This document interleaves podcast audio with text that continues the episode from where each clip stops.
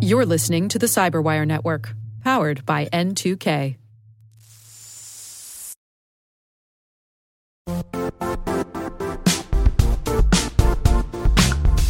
The IT world used to be simpler. You only had to secure and manage environments that you controlled.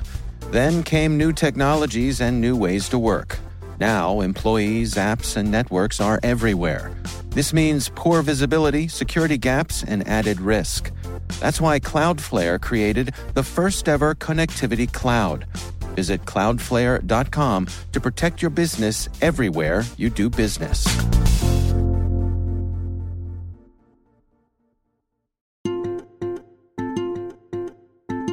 My name is Marcelle Lee, and I'm a senior security researcher at SecureWorks.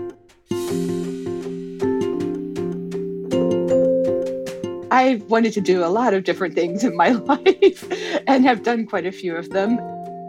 I had one year of double E in college, and that definitely wasn't for me. So at the time, like I had never even considered like a career in computers because it just wasn't something that I grew up with at all and didn't have any concept, you know, of what a career in that field would look like. So, yeah, but here I am now.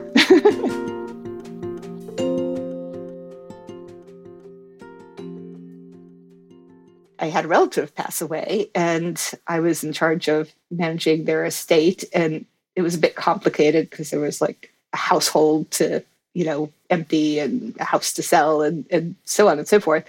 And but because I was getting some money from that, I was able to like basically quit my full-time gig, which was managing like capital projects for a municipality, um, and focus on taking care of the estate and then uh, getting into the cyber thing because I had a little bit of funds and flexibility. The other thing that helped was I actually was part of a grant program, and I think it was through the county that I live in, but it was federally funded, and this was just uh, one of these things to like get workers um, reskilled in cybersecurity. So with that program, basically, it paid for classes at my local community college, which it has an excellent cyber program, and also paid for like certifications. So the idea is that you would take a class, sit for a cert, take a class, sit for a cert. Um, so so those two things are really what made it possible for me to just kind of throw caution to the wind and leap into this with like both feet.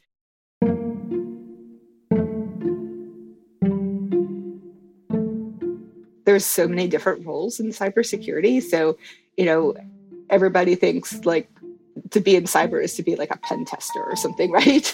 but there's many, many different um, paths that people can take.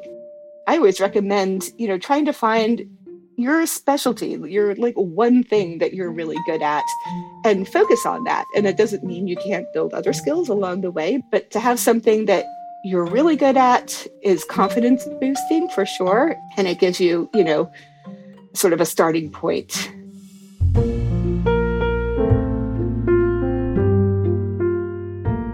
I love the part where I feel like a detective, basically. So trying to get to the the bottom of a maybe a, a, cyber campaign or trying to understand motivations of a threat actor or you know whatever. It's just a lot of uncovering of stones. And in my role as a security researcher like it's the perfect job for me because i get to work on as i always say whatever shiny cyber thing catches my eye. Um, as long as it's impactful potentially to our clients. And then my other role at uh, secureworks is the emerging threats lead. So that also suits me very nicely because I do like to try to keep my finger on the pulse of of anything sort of new and, and interesting that's coming down the pike.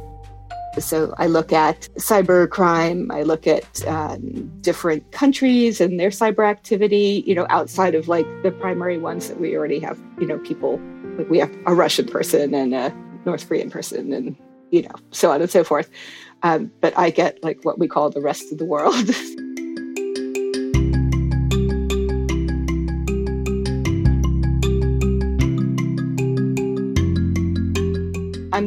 certainly of the generation of women that were not encouraged to do anything particularly technical. Um, and I didn't know anybody who did anything particularly technical. I think I had like one friend who was maybe a civil engineer or something like that, but you know, nobody else worked in any kind of role like that. So it, it really took a long time to to realize that I I can be a technical person and, and I'm actually pretty good at it. And to me, there's nothing like more exciting than getting somebody to be passionate about cybersecurity as as an industry or or just to get excited about you know a topic. You see like light bulbs going off when people like suddenly you know get how something works and and to me that's super rewarding. This is a, a tough industry right? And we need we need more people always to to help solve all the hard hard problems there are help defend help you know do all the things in cyber. And we just don't have enough people. We don't have enough bodies. So from that end we just need more people period. But i also particularly like to encourage um, you know diversity in hiring and and encourage like women and and really anybody who is interested in the field and, and has you know comes from a diverse background to get into it because also it's it's a great way to like stimulate your mind and just keep growing as a person because it's so you know not static. You you have to continue to grow and learn. And i think that's that's awesome for people to be able to do